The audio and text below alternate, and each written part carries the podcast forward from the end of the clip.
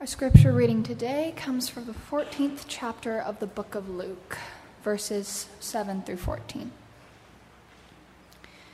When he noticed how the guests chose the places of honor, he told them a parable. When you are invited by someone to a wedding banquet, do not sit down at the place of honor, in case someone more distinguished than you has been invited by your host. And the host who invited both of you may come and say to you, Give this person your place. And then, in disgrace, you would start to take the lowest place. But when you are invited, go and sit down at the lowest place so that when your host comes, he may say to you, Friend, move up higher. Then you will be honored in the presence of all who sit in the table with you. For all who exalt themselves will be humbled, and those who humble themselves will be exalted. He said also to the one who had invited him, When you give a luncheon or a dinner, do not invite your friends or your brothers, or your relatives, or your rich neighbors, in case they may invite you in return, and you would be repaid. But when you give a banquet, invite the poor, the crippled, the lame, and the blind, and you will be blessed, because they cannot repay you, for you will be repaid at the resurrection of the righteous. The word of God by the people of God. Thanks be to God.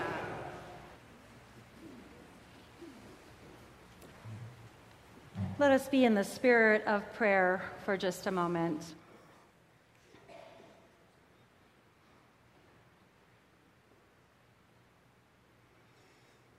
Holy God, we inch forward with open hearts this morning,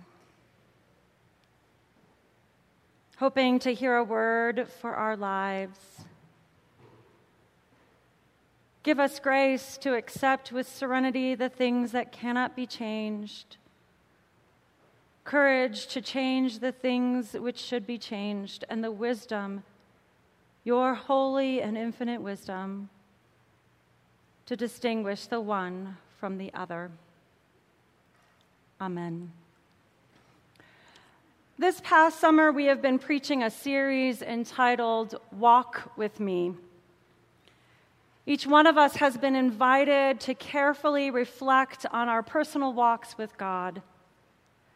We have traveled paths like trust, compassion, reconciliation, serenity, and conflict, studying how Jesus does it so that we can follow him more closely. And today is the last sermon in our Walk With Me series.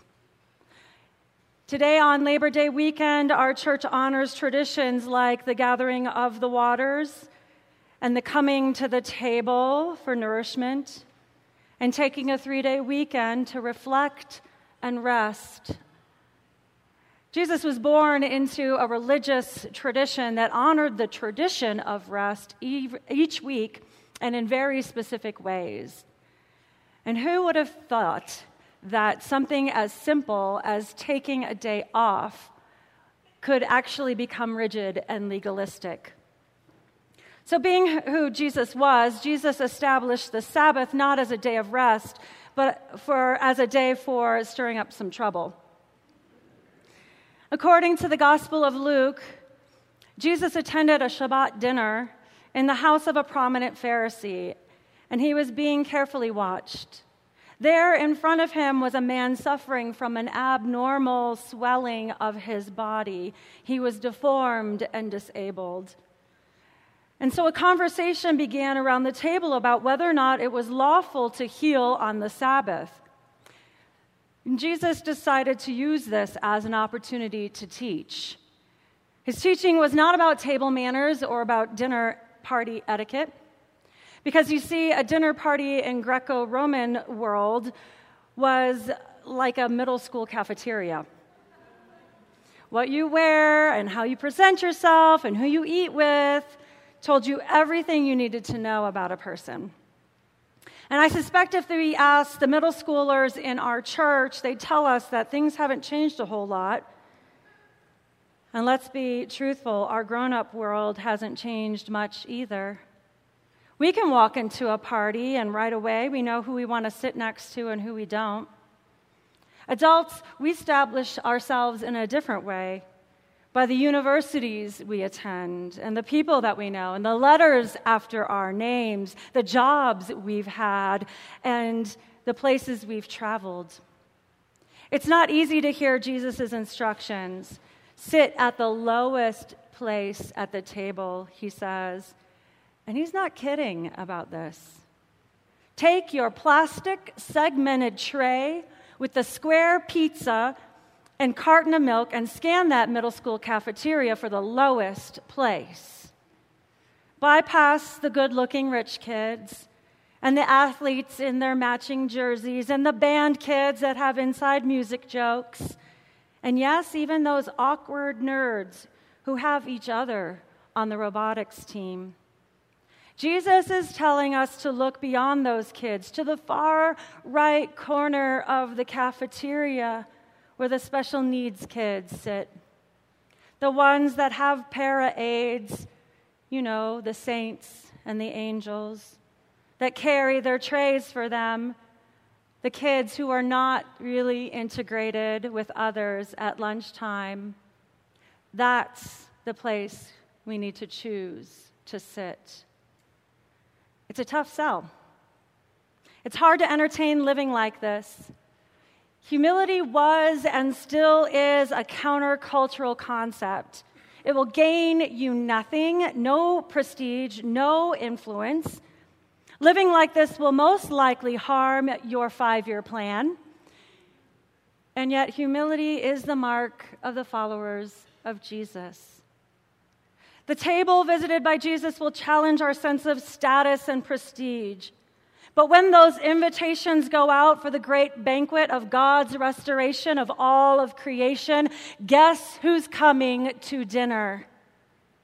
The table is a metaphor for the kingdom of God. The table is the place where intimacy happens, where relationships are formed.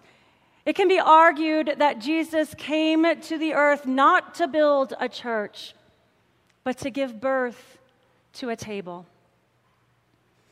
Humility, unfortunately, is mostly lip service these days.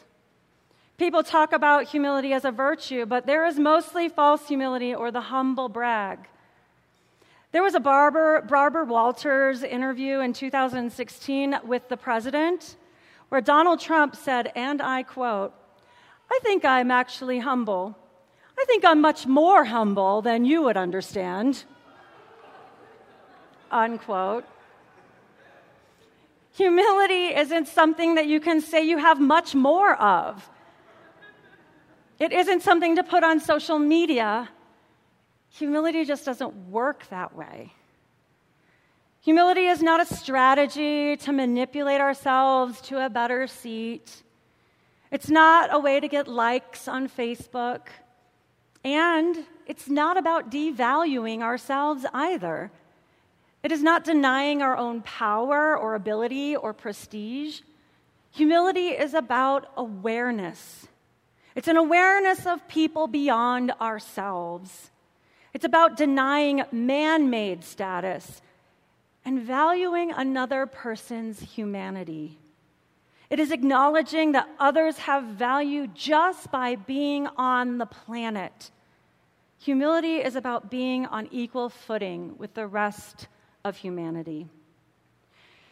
The words humble, humiliate, and human all come from the same root word, humus. And humus is translated as on the ground or of the earth. Being human quite literally means being made of water and carbon, the stuff of the earth, the stuff of life. And yet we tend to forget how beautifully powerful and fragile we are. I was at an ordination once of a friend of mine, and someone said this Beloved human, you live between your baptismal waters and the dust of the earth. When you doubt who you are, dance in your waters. And when you are t- tempted to take the glory, remember from dust you came, and to dust you shall return. I heard a podcast a while ago with Cheryl Strayed, who wrote the best selling book called Wild. She talked about the year she decided to write the great American novel. Her and her husband took out a credit card to live on so that Cheryl could spend her days in a cottage writing. Every day after Cheryl's husband went to work, she would get out all of her writing supplies, set it up on a table, and then watch mindless reality television. All day, every day. Instead of writing, Cheryl was numbing. She knew she was squandering this rare moment in time, and she had to ask herself some really hard questions. What if being an author wasn't her calling? What if all the schooling and all the dreams and all the aspirations were for nothing? What if she was already a failure before she even started? What do we do when we aim so high and aspire to be so great, and in reality, we are who we are human? The great Flannery O'Connor once wrote The true product of self knowledge is humility. When Cheryl was supposed to be writing the great American novel, she made a hard stop at humility. It was a moment of truth for her. And we all have these kinds of reckonings over the course of our lives. It's when you ask not about who you aspire to be, but about who you actually are. Cheryl had to surrender to her own mediocrity and strangely enough, that mediocrity changed the course towards greatness. What humility often teaches us is that we cannot adhere to the narratives that got us this far. When we are humble, we cannot rely on old skills, old patterns to move us forward. Boy, I am too familiar with that feeling. One of the lessons of my life is that I'd rather humble myself than have to, have to get so bad that God does it for me. Those experiences usually err on the side of humiliating. So I try to practice awareness. I notice when I get stuck with a narrative on a loop or when I start polling my friends about a decision, or when I gather like minded people to back my cause, that's when my feet are nowhere near the ground and I'm in spiritual trouble. My practice of humility often includes asking, hmm, what if I'm wrong? Or what if there's more to the story that I will never know? Or how is the Spirit of God working in all of this? And I try my hardest to accept how things are, not how I would have them be. I really prefer not to have humiliation become my new spiritual practice. I want my spiritual practices to include, to include expanding my small perspectives and learning how to write new narratives for my life. But come on, I'm not perfect. I screw up plenty. I am both only human and I get to be human.